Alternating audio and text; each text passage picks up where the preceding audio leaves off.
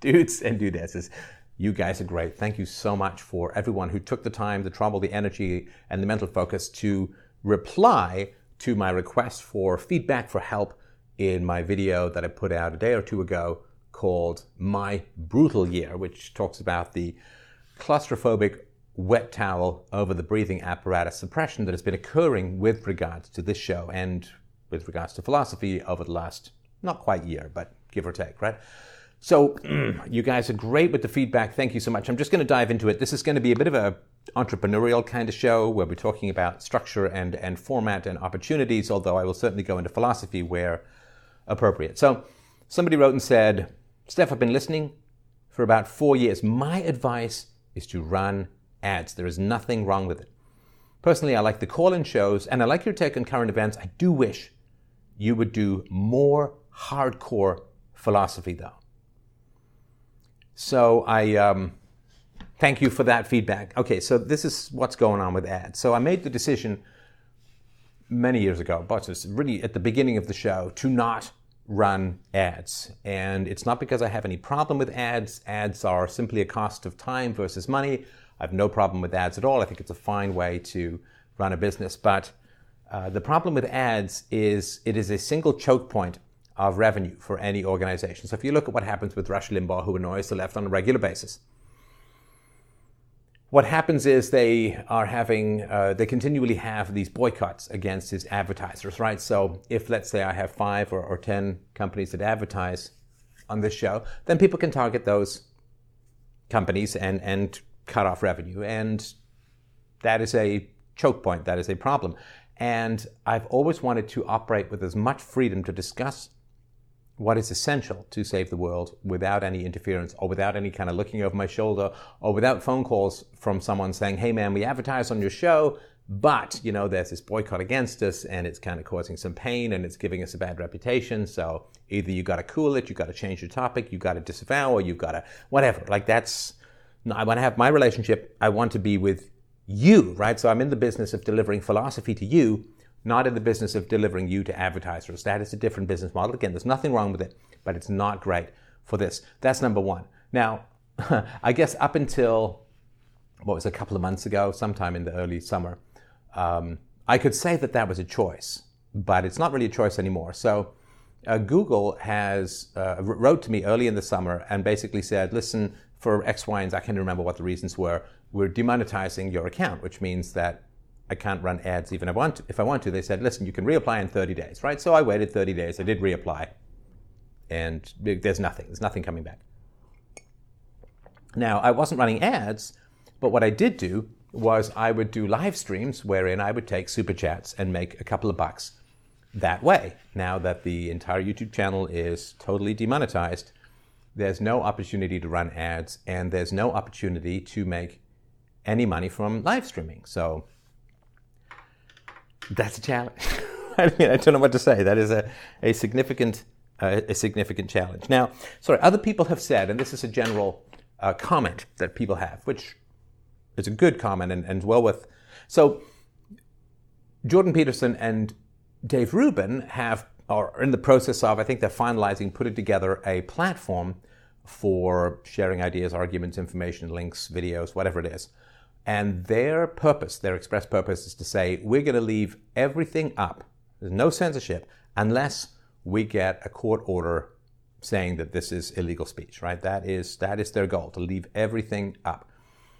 And people have said, well, you should join those guys or you should help those guys. And, uh, you know, just, I'm not expecting everyone to, to know the minutiae of my Twitter account, but when I did hear about this, I was really quite excited. I thought it was a very cool idea. Now, to my knowledge, neither Dave Rubin nor Jordan Peterson have software tech experience from an entrepreneurial standpoint.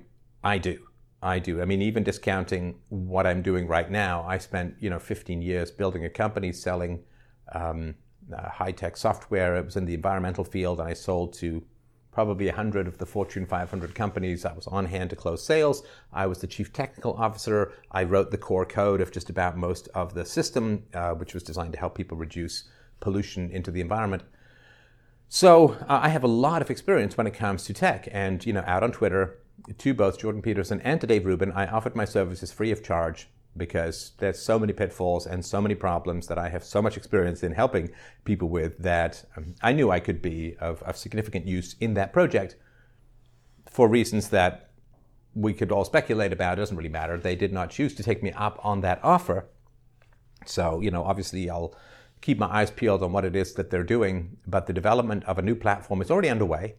And, you know, I'm sure they'll do a fine job. I hope they got really good experienced tech people involved in that. They didn't want to work with me or for whatever reason, but fine. It's, it's a free choice, of course. But uh, I would keep my eyes peeled for that. Um, people have said, you know, a lot of people say, well, just build your own video platform or whatever it is. Okay. So the, the problem with that, and this is, you know, it's, it's some fairly complicated business metrics, but it's important to understand, right? Because you guys need to, you know, if you don't see a product on the screen, you, you are the product in front of the screen, right? So, what is the problem with, let's say, building a video site, with building a video sharing site? Well, storage costs are enormous and bandwidth costs are enormous. So, how do you cover those storage costs and those bandwidth costs? Well, either you charge people who want to produce content on your platform a significant amount of money, which, you know, a lot of people who are starting up in their video production vlogging or whatever, they don't want to pay that or can't. Or, of course, what you do is you charge the end users to watch it, and in which case you're competing with free, right? I mean, you're competing with free, which is which is YouTube, and of course, if you buy YouTube Premium, you don't even see the ads and so on, right? So, how do you make it pay? Well, it's a big challenge as to how you make it pay, but fundamentally, what you do is you collect so much information from your end users that you can offer very finely granulated advertising penetration metrics to potential advertisers. So, so what you do is you say, "Oh, I want to talk to people. Uh, I want to, uh, to talk to people who were interested in tinnitus who've recently bought a pet in Mississauga, Ontario, or whatever it is, right? I mean, I don't know whether this ad popping, you know, where the cell phone is kind of listening to you and looking for keywords, or I don't know if that's true or not. Seems to be some evidence that it is.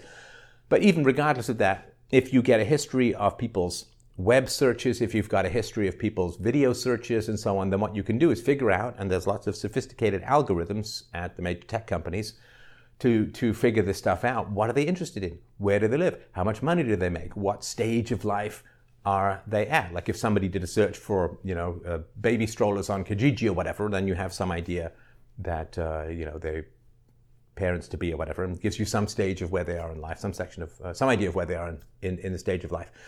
So if you can gather massive, like Encyclopedia Britannica metrics about, you know, the interests, the, the gender, the age, the income, the focus, the whatever, the tastes of people who are using your platform, then you can sell incredibly targeted ads to advertisers. Now, if you don't gather that kind of information, or you can't gather that kind of information, you can't sell those kinds of targeted ads, and that means you have to sell very broad spectrum ads, right? So you may be able to say, I want, you know, people who are interested in hard rock who live in California, uh, you know, that's it, right? Whatever, right? As opposed to really, really finely geographical, age, whatever, income, uh, interest levels. So, because advertisers, of course, if if an ad gets served up that you're interested in, you appreciate it, and then if an ad gets served up that you're not interested in, not only do you not appreciate it, you probably feel a little annoyed about it at times, right? And so, uh, building your own platform, how do you cover the costs? And the answer from Google and from Facebook and other people, the answer has been we cover costs by being able to sell incredibly sliced and diced targeted demographics up to advertisers that is virtually guaranteed to be just about the most finely tuned audience for whatever the advertiser wants to offer, right? So you can't offer that unless you're willing to gather that kind of information. So as far as I mean, I'm aware of that, and if anybody has solutions to it, I mean, let me know or build your own thing. But that's of course the challenge, right? Okay, perhaps you and Izzy, my daughter, can write a children's book together that demonstrates your philosophical principles. I know that it's been a while since you wrote fiction, but I bet it would be a blast if you did it with your daughter. And that's actually funny because we have two books that we are sketching out at the moment. And it just like coming up with sort of plot ideas and character ideas and all of that. So I think that's a great idea. Oh, and sorry, just to jump back to the guy who said, let's do some deep philosophy. So I did a book which is, you know, my accordion scrunching of key philosophical ideas around do we live in a simulation? What are the arguments for free will? What are the arguments for ethics? What are the arguments for virtue and so on? And, and can we trust our senses? How do we know we live in objective reality and so on? The book is called Essential Philosophy, and you can find it for free here on YouTube. You can go to freedomain.com forward slash books and, and find stuff there, just as you can go to freedomain.com forward slash documentaries and see all the cool stuff that I've been working on. Basically, it's the, the troika of documentaries Poland, California, and the upcoming one on Hong Kong. So I have done some deep philosophy. Uh, this book came out last year. So if you're looking for deep philosophy, that's a great book. It also has my stab, I suppose you could say, at Platonic dialogue. So it's a great idea. Thank you very much. Okay, so let's see here. Uh, yeah what about having shows with people who have opposing views to you and you debate them? Kind of like Jesse Peterson when people ring in outraged, but maybe more intellectual. So I love debates. I really do enjoy debates. You know, when I was asked uh, this a couple months ago to, to uh, hop onto Discord and uh, do a debate with an animal rights advocate, I'm like, I'm there. I can't think of a debate request that's philosophical or economics or ethics that I have received that I have not jumped on over the last, I can't even remember how long. But basically, if you have a debate that's really philosophical, really about economics, or really about ethics, or reality, or the senses, or objectivity, or, or UPB, or whatever, I'm, I'm all over it. So, that is stuff. Now, people have said, well, you should get on things like um, anti vaxxing uh, of course, there is a push to, to talk about the Jewish question and so on. Now, the anti-vaxxing stuff is, I mean, that's that's a lot of information to try and gather and coalesce together. And you know, I was reading economics starting in my mid-teens, so when it came to talking about economics, I had years and years, decades, really, of experience. And, and had already read hundreds of books about it. Same thing with ethics, and, and if people want to debate you know, there was a professor who came on Twitter who was denigrating my knowledge of Plato, and I was like, great, you know, let's let's debate my knowledge of Plato, and poof, you know, they just they just kind of vanished. So it's kind of tough uh, to to figure this uh, this stuff out. So I'm trying to sort of stay where I don't have to read dozens and dozens of books, and I don't have to have because I know how long it takes to get really good at arguing things. So I'm trying to avoid areas where the investment slash reward seems to be disproportionate and i don't know that i can vanish for a couple of months to to research a topic so that i can feel somewhat competent about something i know very little about. So um, and and there was actually a fellow who i've been in touch with for the last couple of months. He wanted to have me come down and do a debate on open borders at a conference. Uh, i won't go into anything more specific than that but I would like, sure, I would love to debate open borders. I think it's a fascinating topic. I did a debate with Adam Kokesh about that, and I think a live debate would be so much fun uh, and a very, very important topic, of course. So he contacted, I think, 15 leading intellectuals in the area, and not one of them wanted to do it. Now, whether that's because, you know, the toxic moat around me has become impenetrable to the normies, or whether it's because they don't think the topic's important, or whether because they think that my intellectual riposte is too intimidating, I mean, there's just no way, no way to know. But um, yeah, I would like to do more debates. And if you know people who want to come and debate, um, I would be very, very happy to do it.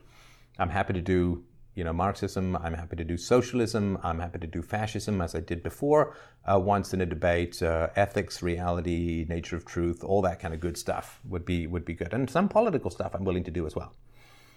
Somebody else wrote, "I believe in the marketplace of ideas slash capitalism. If something can't survive in the market, then he should and will be replaced with something which can.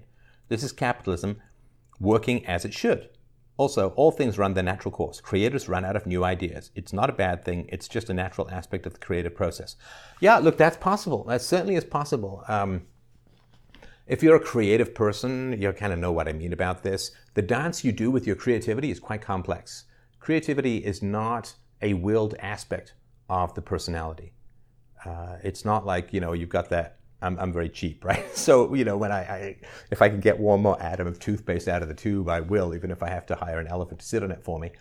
But um, creativity is not a willed thing. Creativity is something you dance with. It's something you meet halfway. I mean, if creativity was something you willed, then Paul McCartney wouldn't have failed to write a hit song in like 30 or 40 years, right? I mean, if you want it, you, you can do it, right? Uh, sorry, it's not, it's not a matter of if you want it, you can do it. You have to have a dance with it. So it could be that I'm out of ideas. I don't believe that to be the case, and I still feel quite fertile, and I have notes for at least you know 50 more shows that I'm interested in. But uh, it, it is possible. And listen, I mean, I'll be completely frank with you guys, right? If I'm at, like the day that I wake up, or the week, or the month, or however long it takes that I wake up, and I'm just like, oh man, I'm dead, I'm dry, I've got nothing, I got nothing, right? Then um, it doesn't mean the show is over. I mean, I can still do call-in shows. I can still do, you know, analysis of current events and so on. But if I don't have interesting new ideas to bring to bear, then I'll let you guys know. And then you can decide if you want to continue to fund what it is that I do. So, all right. Uh, somebody said, just listen to this on Podbean, so here's my two cents. You cannot give up your booked gigs. You cannot admit that the social justice warriors have defeated you and hide from the public. You need to make cheap documentary footage. Just get your fans to compile it on their phones. That stuff is gold. Nothing makes money like drama and conflict. Besides, if you aren't able to take their attacks and keep going, maybe you're in the wrong business. It's only going to get worse, you know. Yeah, I mean, so I have spoken, you know, uh, in the face of bomb threats. I've spoken with people trying to, you know, tear down listeners and, and attack venues and so on. It's not fun, but I'm certainly willing to do it. So it's not that. The problem is not that it's costly. The problem is not that it's dangerous. The problem is not that you know security costs go through the roof. The problem, you see, is I got no place to speak. Right? You book a venue and you got it locked in and everything's hunky dory, and then you announce, and then what happens is the venue gets threats and you know who knows what, right? And people show up, and then the venue, in general, uh, says, ah too much heat, not enough value. So uh, the problem is that you know with Vancouver, you know I flew out to Vancouver, uh, I, um, I, booked hotels, or uh, booked a hotel, and and so on, and then was not able to speak. Right. So then you say, okay, well I'll just give the speech on camera. But then if I'm just going to give the speech on camera, what's the point of spending all that money, thousands and thousands of dollars, and then not being able to give a speech, right? Because you know I'm I'm a custodian of your donations, right? So I don't want to spend a lot of money on donations when it turns out to be impossible to give uh, speeches. Like uh, I don't want to spend money on venues and, and travel and, and all of that and security and then find out, oh, well, can't speak anyway. So that money has all just been set fire to on my front lawn because that's your money. And I take it very seriously that I'm a custodian of your support. So. Now, as somebody says, I have to be honest, Steph, I really haven't found the documentaries to be interesting. I'm sort of interested in the Hong Kong ones, partly because I lived there briefly in the 90s, but I think your core listenership probably less so than you think. Or are you getting viewers from Hong Kong now? Well, uh, that's really up to you guys to, to let me know. Um, Hong Kong is shot, and I'm aware that the post production costs tend to dwarf even the costs of flying out there and doing all of this stuff. So, John and I just had a conversation yesterday about ways in which we can save post production costs. So, you'll see how that plays out, and you'll let me know, of course, as you as we go forward whether you like that. If, if there's a way, we're basically going to try and do it just in sequence: day one, day two, day three, day four, rather than you know slice and dice it into a, a sort of. I mean, it has a narrative in so far as its time sequence. So we're going to try that. I think it's going to work, and if that's the case, then I can do documentaries for probably a third of the price than in the past. In which case, I think it's worth it.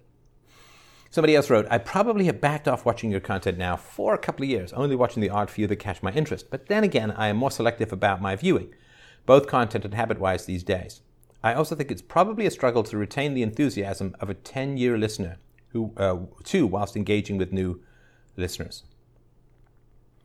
Uh, yes, that is a challenge. You know, I. You ever have this? Oh gosh. You probably have. There's probably someone in your life who repeats themselves sometimes ad nauseum. I remember having a boss once the boss would simply tell the same story. And sometimes it'd be like a week apart, and sometimes you'd hear the same story like four times. And it wouldn't matter if you'd interrupt and say, Yeah, yeah, you already told me. You would just continue on with the story, right? If it's a power thing or just a don't remember thing or you know, no conversation other than worn out stories. But I'm very sensitive about repetition. You know, I'll use the same story, but I'll say, as I've talked about in the show, I want everyone to be recognized that I'm not, you know, like Harry Browne with an E who had, was a ex-libertarian. Well, he's dead now, but he was a libertarian contender for presidency back in the day and ran a pretty good um, call-in show. And, and he would just have the same stories again and again. And ding, ding, ding, we have a winner. So I really try to avoid this kind of repetition. You know, with 15 years, uh, I won't say it's a challenge to come up with new stuff, but the problem is there's a lot of existing stuff that I can't talk about because I've already talked about it before, or if I do, it's just in passing. So that's a challenge for me. That's not a challenge for you, but that is important, and that is something that I um, I uh, I'm aware of. So yeah, it is a challenge. Somebody said, I do think you misunderstand why Dave Rubin won't connect with you. It's obvious to most of your audience why. Whilst you might have some crossover, he's a game show compared to yours. well, I don't know. I mean, I like Dave. I like Dave. You know, he takes some risks and he's got some courage and, you know, he stood up with Maxime Bernier and, and, and they faced down threats with Antifa and so on. So we all have our different roles to play, I suppose. And unless somebody is, you know, like Ben Shapiro calling me like a borderline white nationalist or white supremacist or whatever it was, you know, that's that's a shot across the bows. And that stuff, you know, that's not good. But, you know, it's a live and let live scenario. There's a whole ecosystem out here, and uh, I think a lot of people are doing great work uh, I have my own particular area. Other people have their own areas. Uh, I wish there was a little bit more crossover sometimes, but anyway. But of course, you know, the, the, the, way that the left works is divide and conquer, right? So what they do is they draw a fiery moat around someone and just pound that person with, you know, crazy, hostile, evil, nasty, damaging slurs and language, right? And then when they draw that fiery moat around someone, that person is then isolated, right? And then other people don't want to go and, and sort of reclaim that person and bring them back into the fold and bring them back into whatever movement is going on. And then having carved that person off and isolated that person, they then move on to the next person. And then they, they draw, they just hit hammer that person with all this hostile, crazy, nasty, false language. And then other people are like, whoa, got to stay away from that person. And it's just like, it's just step by step, right? And at some point, uh, you, you have to not have that work, right? Because if it keeps working, they'll just keep doing it and escalating it. All right. Okay, so um, uh, Steph, I think the public speaking can work, but you need to have security, which means costs will be a little bit higher, but it's unavoidable. I was one of the people who was denied listening to you in Vancouver because of Pantifa scumbags. Hope you consider the option of a better thought out speaking tour with security. It's a little annoying, my friend. It was not a badly thought out speaking tour. Um, and it's not a matter of, well, I just, I could come and speak, but I don't want to spring for security. People just cancel, and I, I can't, I don't have a venue, right? So, um, now, regarding other places to go where I'm more likely to be able to give speeches, yes, in terms of like there are places that are more open to challenging arguments and so on. But, you know, it is just one encrypted phone call, it is just one anonymous message, and, right, who knows, right? Because if, if you get threats, if you're a venue owner and you get threats, and then something does happen, uh, you're kind of liable, right? So again, that cost benefit is, is pretty tough. Somebody else wrote, Can you do something about that awful Wikipedia entry of yours? I have made the experience, I've had the experience that new people dismiss you quickly because of it. Yeah, I don't really know much about how Wikipedia works other than it seems to be heavily controlled by leftists and socialists in particular are all over, uh, you know, throwing crap at me through Wikipedia and um, and then they lock down the page. I don't really know how any of this works. I'm happy for suggestions on what to do regarding Wikipedia. But remember, they get a fair amount of money from George Soros, so it's not likely that uh, I'm going to get much of a fair shake from it. Uh, so, all right, that's if people have suggestions about what to do with regards to Wikipedia, I'm I'm all ears. Somebody said, just become the equivalent of Tim Pool. Read news, give your spin on it. May not be very exciting, but it's cheap and seems to be fairly popular yeah, I like Tim. I think he's got uh, some some good arguments, and um, so I mean, when I think about doing current events, I like to get to the roots. I like to do deeper dives, and it usually takes at least six to eight hours to get to the root of things, and so that's really kind of a full time job plus everything else I have to do. So that is a uh, that is a challenge, but. Uh, certainly the people who've said, dude, your shows are too long. For the call in shows, I need to talk till we get to the root of things. And I don't want to edit it because it really is quite a journey on how to get to the root of things. So, yeah, some of those are 90 minutes, some of those are two hours, some are even longer. And some of, some of you love that stuff, right? And I know some of you find it too long and all that. Understandable. But with regards to shorter shows, I have done shorter shows in the past. I did philosophy. Uh, I did uh, uh, thought bites. Uh, I did uh, you know UPB under ten minutes, Plato's Forms under ten minutes. I did short shorter shows, and eh, they didn't they didn't do that well. I mean, I know everyone's like, oh, if you go shorter, that's going to go better, but it doesn't really seem to work out that well in reality. So a lot of these things I've tried before. With regards to you know, I should do PragerU style stuff with animation and so on. It's like, hey, if you're a great animator, uh, give me a shout. All right. Somebody said, firstly, I really appreciate what you're doing with free domain. The quality is exceptional. I watched the philosophy politics videos as well as the call ins. It's helped me a lot. Personally, I think an online store selling merchandise would be good t shirts, hats, stickers, etc., with the logo and web address on to get the message out. I'd happily buy some. So, I mean, this is back in the days, is going back quite a while. I did do merchandise some years ago, and it was actually kind of a big point of contention between me and the listenership because people were like, oh, you know, I want t-shirts, I want hats and this, that, and the other. And I did. I put together hoodies and, and t-shirts and hats and all kinds of cool stuff. And almost nobody bought them. And it was really kind of annoying for me. it's like I put a lot of time and effort and energy in it. Lots and lots of people asking for that stuff. So why didn't they? Well, I mean, this is back. I mean, now people are lying about me being a white supremacist or whatever. But back then, people were lying about me being a cult leader or stuff like that. You know, just whatever shit they can put in the cannon and fire at the outline of the big chatty forehead, they're more than willing to do because they have no honor and just want to win at any cost. So I think that, I mean, think of how dangerous it is for some people to wear a MAGA hat. You know, if Free Domain has this kind of reputation out there among the normies, I don't know how many people would actually end up wanting to um, wear them. So again, let me know. Let me know. Uh, somebody said, write, write another book. You stopped to raise Izzy. She's older now. You're a talented writer. And again, check out the two books I wrote just over the last two years Essential Philosophy and uh, The Art of the Argument at essentialphilosophy.com, artoftheargument.com. Uh, somebody said, well, just get a job like the rest of us. That's not the worst idea in the world. I, I had a job before this but it's kind of tough to have a job now. Like if I wanted to go back and into the software world or whatever, I mean, not only would I have to get my skills up to speed, it's not the end of the world, but you know, people kind of Google you when you send a resume in. so I got to tell you, this is kind of like a, I'm, uh, I'm uh, painted into the corner by the red ink of uh, uh, falsifiers in both the mainstream media and, and online.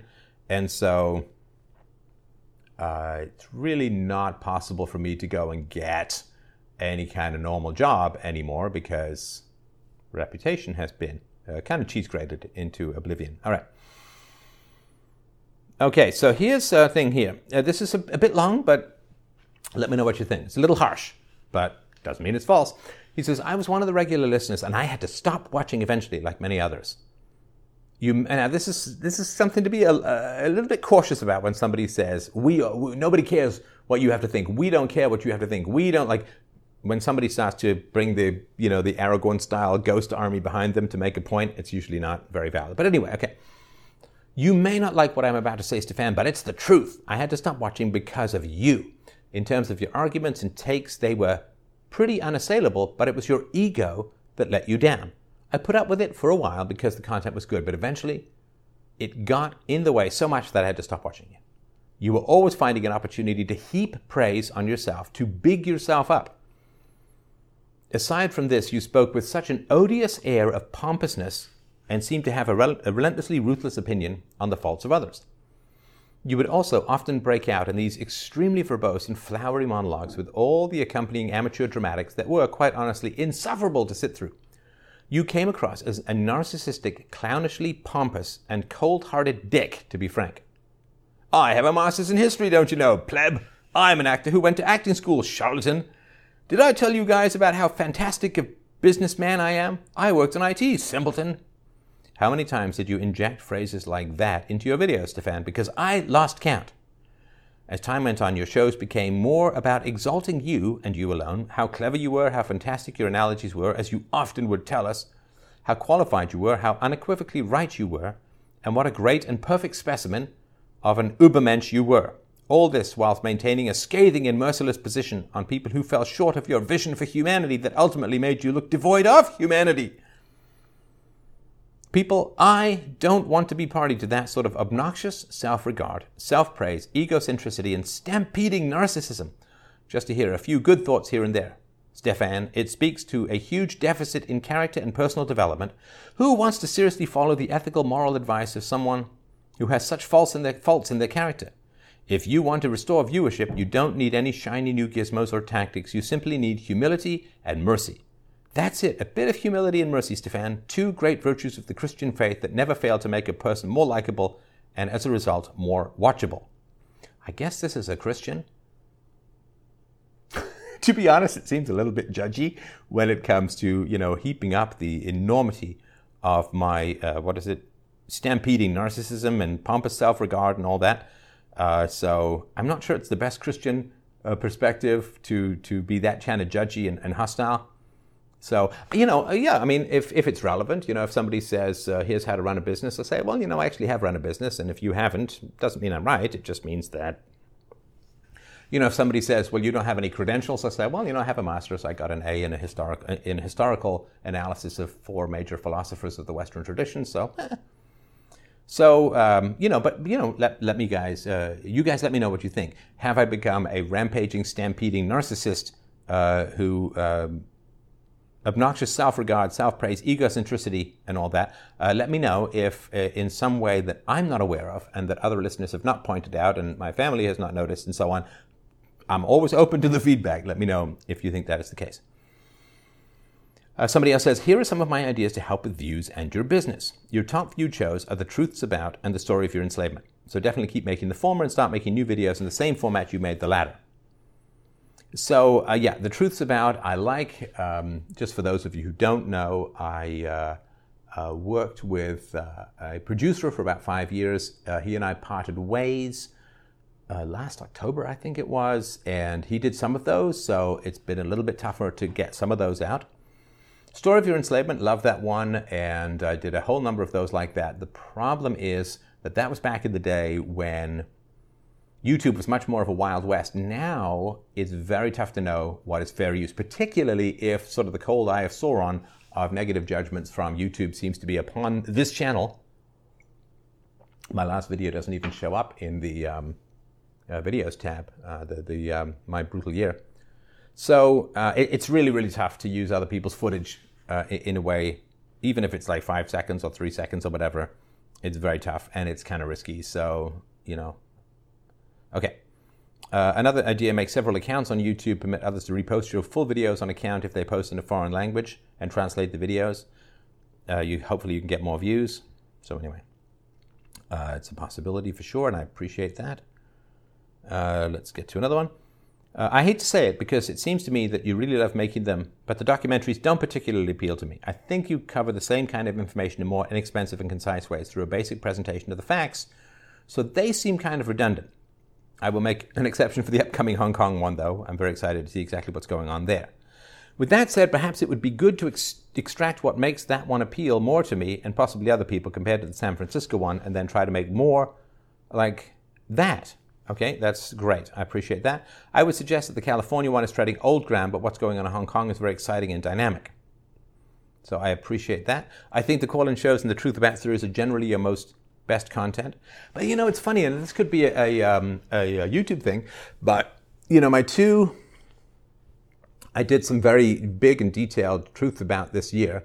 The, the three that come to mind are uh, the truth about Plato. Now, I know that was four hours, but you know, I mean, I've had some pretty long ones before that have been very popular, and that didn't do super well.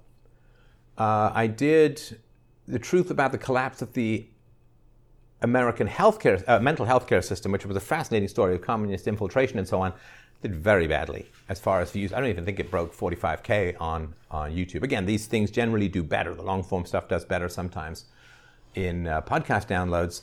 and then the uh, other one, most recent, was The Truth About Robert Mugabe, which came out shortly after his death. I know he's not as famous as as Nelson Mandela and so on, but that was a lot of work, and uh, that I think it's just around 100k at the moment. So again, I'm happy. I'm not saying maybe those were bad topics and so on, but uh, it has been tough to, uh, you know, I haven't really had the luxury to be able to say, well, I, I don't care about the views. I'll just, you know, because views are down and all that kind of stuff. So, all right. Uh, you need to start openly calling for other popular YouTubers to sit down with you and explain why it is they believe you're toxic. Agree to sit with anyone and just dispel the nonsense. Um, yeah, I mean, so the way it works now, and Harminder Singh out in Hong Kong was a great exception to this, which I'm forever grateful regarding. He just had an interesting and fun conversation with me about Hong Kong when I was on TV out there.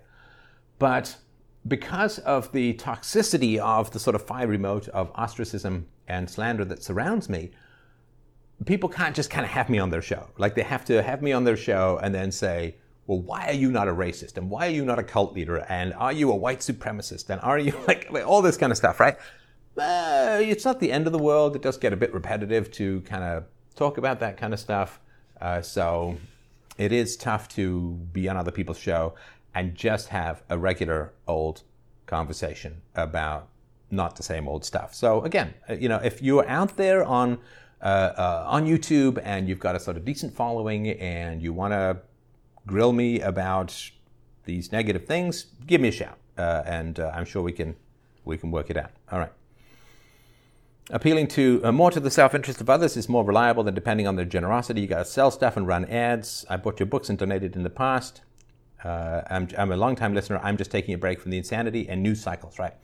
Now, I think a lot of people, of course, are gearing up for 2020, right?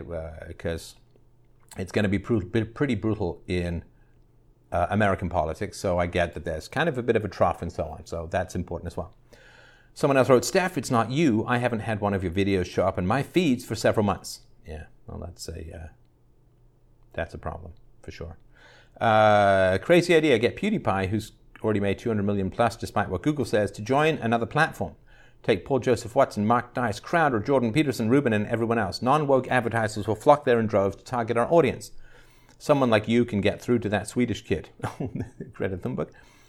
Uh, let's see, call it anyway. So yeah, it's a possible a possibility. Uh, um, if there's a platform that, that people think it's worthwhile, uh, please let me know.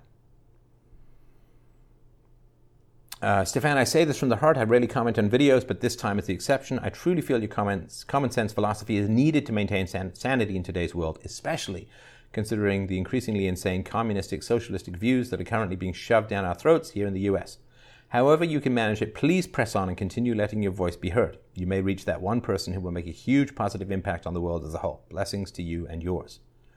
Thank you. That's just a very nice comment. Somebody said, and a number of people wrote this, that I should create a homeschool curriculum. The children are all that matters. That is a good idea. That is a good idea. I've had some thoughts running around in my head about like an introduction to politics for kids, an introduction to philosophy for kids, an introduction to um, economics for kids, an introduction to communism for kids, uh, using Halloween candy. It's not the most original idea, and so on.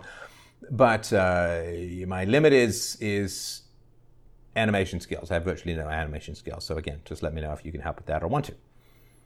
Here's some feedback, said someone. The long form conversations with viewers is absolutely hands down the best content you produce. I love to listen to it while walking or running, and it's just incredibly stimulating and a lot of times personally relatable. However, I'd like to hear back from people you've had call in shows with and how their lives are doing, as I feel that part of the story can also be quite important to help people come up with some solutions for their own problems. Uh, I'd like to, for example, hear back from the girl that called about her crippling self hatred from the How to Kill Self Hatred video. How is she doing? What changes has she implemented in her life from the conversation you had? Has she relapsed, perhaps? I feel like this could lead to even more engaging content as we feel like we are part of this journey this person has taken. I, uh, I agree, and, and I, you know, if you're out there, you, you've, you've had a call in show with me in the past, and you want to come back on, um, great. You know, just just send me an email give me a link to the show in the past, and uh, let's do it. Somebody else wrote, The documentaries are fantastic, but need not be so high production if that is hindering its margins. This is more my opinion, as I don't mind seeing something more homemade, so to speak. And I realize that to deliver the information in a way that most people can digest, it requires that level of investment. So on that subject, I'm as stuck as you. Again, thank you for that feedback. I really appreciate that. Someone else wrote Historical breakdowns on current events, the truth about, are one of the most relatable, reliable sources of facts I personally have when it comes to big complex issues that are not reproducible, sorry, reducible to one simple explanation. Perhaps some of them do overstay their welcome as I find myself not having the attention span to fully enjoy the longer ones. You can blame the subject for that, though. One thing Stephen Crowder does is basically upload cuts of his stream where he talks about specific themes, like his Crowder Closes segment where he uploads his ending statements. That is a great idea. Uh, and uh, um, I like I like that idea of, of cutting things down. I appreciate that. I've made sort of good notes about that. Somebody else wrote, I really like the sort of log style videos walking in the forest while talking or ranting on specific topics. Not that I think you're scripted on normal videos, but something about that format just comes across as more a stimulating flow of thoughts in the moment. I find that you've had some great moments on those, not to mention it's a nice change of pace from the blue background. Thank you. I think, someone said, in some, I think your viewers got your back regardless of the way you decide to further monetize your content so that you can provide more of it. Got to stay steadfast and sometimes not let anxiety and momentary panic take over. I'm projecting here. Time helps in acquiring new perspectives, so stay strong, man. Thank you. And somebody else wrote, Yeah, the year when you betrayed your anarchist audience and went full statist. And I am fully aware of that criticism, and uh, I am sensitive to that uh, criticism. It doesn't mean like triggered or reactive to it, but I'm sensitive to that criticism, I hope that people understand why, when the socialist sharks were circling free speech, when war was imminent through Hillary Clinton, when you've got people like Justin Trudeau um, starting to threaten social media companies with massive fines if they don't take down whatever they consider hate speech, whatever the liberals consider hate speech in Canada within 24 hours, it's pretty bad. You know, it's pretty bad. It's one thing to say we, we have a multi generational solution called peaceful parenting, but when you don't have multi generations of time left, you have to change strategies. I still want to get to a stateless society. I'm still fully committed to it. Just because the car's broken down and I'm getting it fixed doesn't mean I don't want to get to Vegas anymore. Someone uh, made the suggestion always put your face on thumbnails. You have a very famous face, uh, and um, that's very good. Thumbnails are a challenge. My producer used to do the thumbnails, and I'm doing some. I don't think they're quite as good, but uh, that is uh, the way it is. Someone said, just looked you up on Wiki, total lies from listening to you many times. I believe I know you and you are not the man they describe. Total lies. So uh, let's do a couple more. You got to about 800,000 subs showing your big head and probably 150,000 from there on, that's a real achievement. Had you zoomed out a bit, it would have made you more visually appealing. There's nothing wrong with your content, but your visual framing of shots should include your torso or even have you moving around walking in the woods. You are weak on visual appeal, not because you're handsome, but your screen, you're not handsome, but your screen framing. Lift it up a notch. Reduce the number of videos so you can do this. Yeah, I mean, I've thought of building a set. I, I've thought of lots of various ways of, of doing things, and you know, it's tough. So I don't have the ceiling space to do full lights overhead, sort of Rubens style. Um, I can't build a set in my garage because I live in Canada. my breath would be out. So if people have ideas, I, I, did change from the blank white wall to a softer tone with um, more of a glow in the back and so on. And if you guys have ideas or thoughts, I'm happy to build more of a set. I'm happy to do all that kind of stuff. But again, it's I don't really want to do sit down stuff. I am for this, but in general, I'd rather not. But if you have great visual ideas or visual suggestions, please, please let me know. Uh, that'd be great. All right. Let's see here. Uh, if nothing changes, nothing changes. So change in ways your audience notices and do that change consistently. Like do a month worth of walking, talking videos and see how they go. Give it a try, mate. You will always be remembered. Ah, all right, so let's see here. Dear Steph, after seeing your video about the last few years of Silicon Valley trying to destroy what you're doing, I started a recurring subscription to you. Thank you. I credit you for helping me become a proper man, husband, and father over the last five years. I've gained so much self knowledge from your call in shows. I credit my confidence to you recently in landing a more senior engineering job in the software world without selling out my values. I've become assertive when I need to be, tender when I need to be, and I've learned how to enjoy fatherhood rather than feel burdened by it. My wife and I have a seven year old son and now a 10 month old daughter. Congratulations. We never would have had my daughter had I not been a listener of your shows. We're going to have more too. I'm forever in your debt. I've thought for days about ideas that you could try to expand your audience. I'm sure a few of these are repeats. I have no idea if you'll even read this far, but I know how it feels to want ideas. And if you're anything like me, you want the best, bad ideas, good ideas, weird ideas, and boring ideas because you'll pick everything apart and something that seems perfect will pop into your head. All of my market validation is merely anecdotal, but if you're interested, here they are. One, a Dear Abby type column where you solicit life questions and answer them in short essay form. This is something where you spend a few minutes delivering a small piece of wisdom out each time. These types of things are incredibly shareable. I see all generation generations sharing these things from Z to Boomer. Call it Dear Stefan. I like that idea. I think it's very good. Um, your Hong Kong documentary trailer is amazing. This shouldn't be just a YouTube drop, at least not immediately. Change, charge for it. I paid 10 bucks for Hoaxed and I had friends over to watch it, friends who'd never heard of Mike Cernovich. These types of things are so cool to share with your friends, even apolitical ones, but if it's on YouTube, it doesn't feel like an exclusive party. I'm not sure why that's the case, just an observation. And let me know what you think about that, guys. I appreciate that. Exchange money for short private conversations with you. There were, are definitely times I would think, I'd love to get Stefan's perspective on X, but it's not something that would really be entertaining for others to listen to and not something that would require a deep backstory on my family to understand. I remember Dr. Peterson at some point having this as a Patreon reward or something. I hate to say almost like a 900 number, but it would be incredibly valuable to some people, whereas the 900 numbers were not. So that's interesting. Yeah, I don't do private uh, calls like everything that I do is is for general release. So um, let me know what you think. I would much rather it be public as a whole because I think it just helps hundreds of thousands or millions of people over time. But uh, let me know what you think. I don't hugely like the idea because I'm so used to it just being public, but let me know what you think. Four, Sunday sermons. I'm not a Christian, you're not a Christian, but I think you would agree there is great wisdom in the Bible. If you did a weekly Sunday sermon from the Bible, live streamed, I could see a following. It's a weird idea, but you have preachers in megachurches thriving in donations, and none of them can match your knowledge, wisdom, or eloquence. Not to mention they're selling snake oil and you're selling philosophy. No fainting women, but a real honest lesson from the Bible each week would be a breath of fresh air, in my opinion. That's a great idea. I really love that. There's a lot I love about the Bible. All right, just do a couple more, and I appreciate that. Um, my suggestion on a business venture would be to broadcast your philosophical discussions on Twitch under the category Just Chatting. Twitch, as far as I know, doesn't de-rank any broadcaster for any reason. Twitch just shows channels with the most viewers to least viewers. So I like that, and people have also suggested unauthorized TV. People have also suggested um, uh, DLive and all that kind of stuff, and I've worked with DLive before, so I appreciate that. Uh, Steph, I recently signed up for recurring subscription, I was particularly struck by your expose on the destruction of America's mental health system. As a Christian, I deeply disagree with many of your positions, yet I would rather help out one of Dante's philosophers destined for limbo, but who seek the truth in earnest in a fight for justice and peace, than see such a one relegated to impotence. I pray my token of support finds its way to good use. Thank you so much. I appreciate that. Steph, I listened to your Brutal Year podcast earlier today and wanted to send a quick note. I've been listening to your show for three to four months now and have intended to donate many times, but today was the first time I actually followed through. I'm sorry it took me so long. No problem, no problem. Please, everyone, like if you love on cash, you know, save, save your money and, and, and buy your bread and all that. You can always share the videos and do other things that don't cost you, so I appreciate that. I wanted to tell you that I love your show and I'm grateful for the work you do. I feel like I've learned so much. Your Twitter feed is the best on the platform, and I also really enjoy the long form call in shows. By far, yours is my favorite podcast.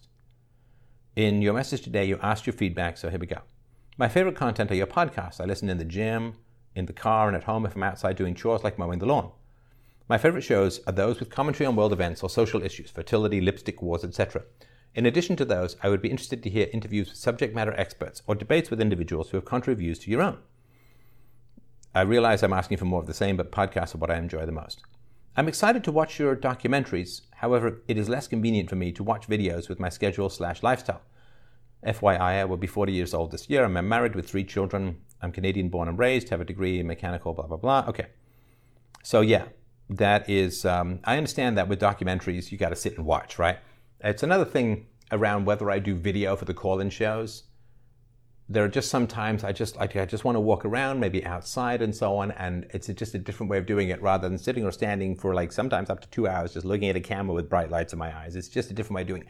I know that the visual appeal is there, but I'm not really sure how many of you like watch an hour and a half or two hour call-in show looking at my face. I, you know, let me know below, but I'm not entirely positive, right?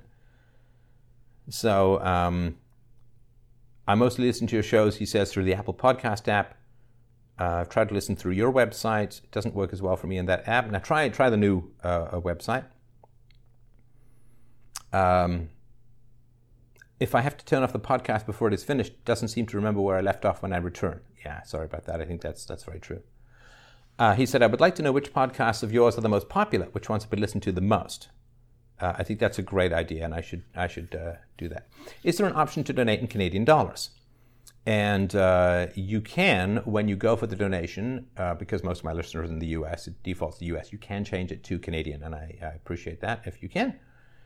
Um, so thank you so much. And let's see here.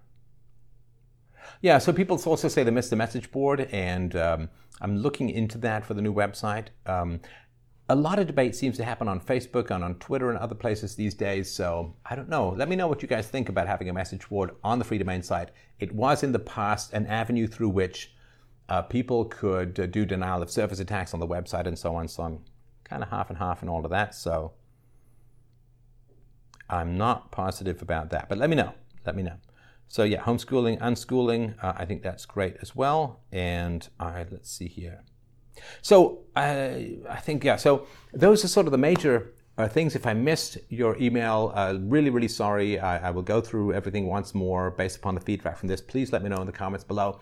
I did get a couple of messages of people saying that they pinged me, didn't get a response, and I'm still kind of working on the best way to manage the email flood, the Twitter flood, the Facebook flood, the you name it flood, and um, uh, you know, lacking a producer. That's that's on me. That's not nothing to do with you. That's just something I have to figure it out. So uh, I need to look into a contact management system, a workflow system, and all that kind of stuff. So that's on me, and I, I promise I will work to get better at that. And I really apologize for those of you who I let slip through the cracks uh, in the past. I am really sorry. Your feedback is so so important to me and uh, I will continue to work at trying to get better at no, not just trying. I will continue to work to get better at that kind of stuff. So please don't take it personally. I'm really, really sorry. It's rude and it's it's not respectful to to let things fall through the cracks. So please just email me again and uh, include an emoji of a bald guy getting slapped upside the head because that's more than fair. So listen, I, will keep this. I won't say I'll keep it short because over 50 minutes, but I love the feedback. I really, really, really appreciate it. And you know, together we're going to make this thing work beautifully. And you know, that which doesn't kill you makes you stronger. We'll come out of this uh, as as a better community. I'll come out of this as a better philosopher and a better speaker. And I just love you guys so much for the support, for the feedback, for the care, for the concern, for the positive thoughts, for the critical thoughts. All super helpful and really, really important for me. So. Um, don't forget, follow me on uh, Twitter at Stefan Molyneux. You, you, can find me on Facebook, of course. And uh, for those of you who want to know, yeah, BitChute, uh, bitchute.com forward slash freedomain radio. Just uh, you can find me on there. Uh, at the Free Domain website, there's a social media page where you can find all of my social media stuff, and it's all at the bottom of the videos I put out as well. So just make sure you uh, follow me on every conceivable way. And don't forget to sign up for the newsletter. I am sending out newsletters with important information that doesn't usually make it into the shows as a whole. So you can go to freedomain.com. There's a place to sign up for the newsletter. Uh, I hope that you didn't mind too much this kind of business a- aspect of things, but sometimes we've got to come out of the clouds and, and work the plumbing, so to speak. So thanks. I love you guys so much for that feedback and all those positive vibes. Uh, just got me floating up like a, uh, like a seagull over hot sand, you know, the way that air rises. Oh, look, there's one of my glorious metaphors. so thanks everyone so much. I appreciate it. I love you guys to death. We'll talk again soon.